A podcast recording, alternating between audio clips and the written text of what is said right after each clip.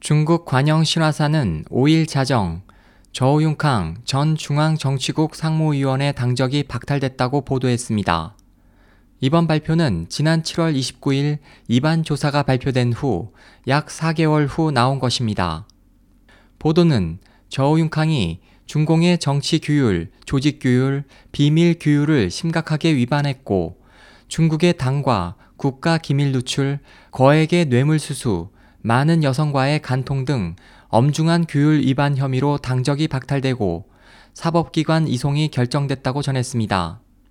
보도에 따르면 시진핑 중국 주석을 포함한 중국 정치국 상무위원회는 저우융캉의 엄중한 기율 위반 사건에 대한 조사 보고를 심의 통과시키고 그에 대한 당적 박탈 및 사법기관 이송을 결정했습니다.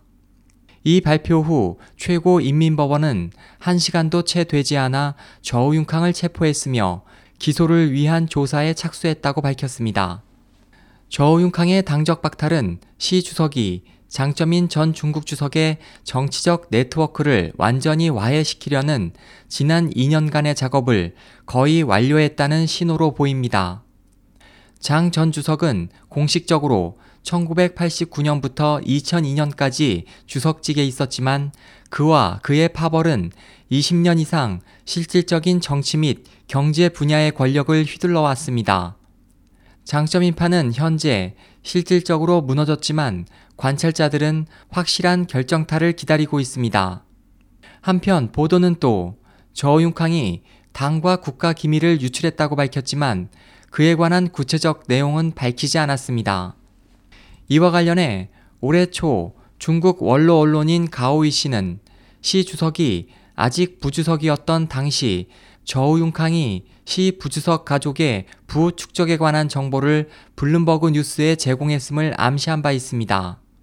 가오이 씨는 지난 4월 말경 테난먼 민주화 운동 기념 모임에 참석할 예정이었으나 갑자기 실종됐고 최근 감옥에서 석방됐습니다.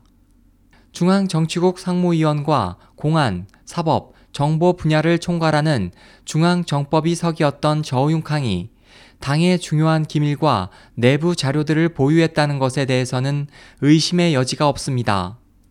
가오 씨는 모든 비밀을 손에 쥐고 있는 저우융캉과의 결별은 완전히 판세를 뒤엎는 것이다. 저우융캉의 뒤엉킨 네트워크를 해체하려고 하는 시진핑으로서는 4인방을 체포하고 마오쩌둥이 린비아오를 제거했던 것 같은 결심을 해야 한다고 말했는데 그가 말한 4인방은 문화 대혁명 기간 동안 무소불위의 권력을 휘둘렀던 4명의 중국 공산당 지도자를 의미합니다. 가오 씨는 시진핑이 저우융캉을 끌어내리는데 성공하는 날은 그가 당을 완전히 장악하고 권력을 굳히는 날이 될 것이라고 덧붙였습니다. 중국 시사평론가 화퍼 씨는 이 통지는 매우 강력하다. 보시라이의 경우는 단지 경제나 사회와 관련된 문제였지만 저우융캉은 아니다. 그의 문제는 정치 규율, 조직 규율, 국가 기밀, 당 기밀 누출과 경제 문제까지 포함돼 매우 심각하다. 그래서 보시라이보다 상황이 심각할 것이라고 말했습니다. 시사평론가 탕징위안 씨는 내가 생각하기에 저우는 무기징역, 혹은 더 무거운 판결에 직면할 것이다.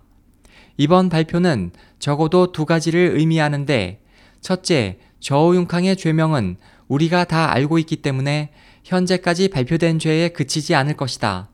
둘째, 그는 사실상 쿠데타와 파룬궁 수련자들에 대한 박해 및 생체 장기 적출과 관련이 있다고 지적했습니다.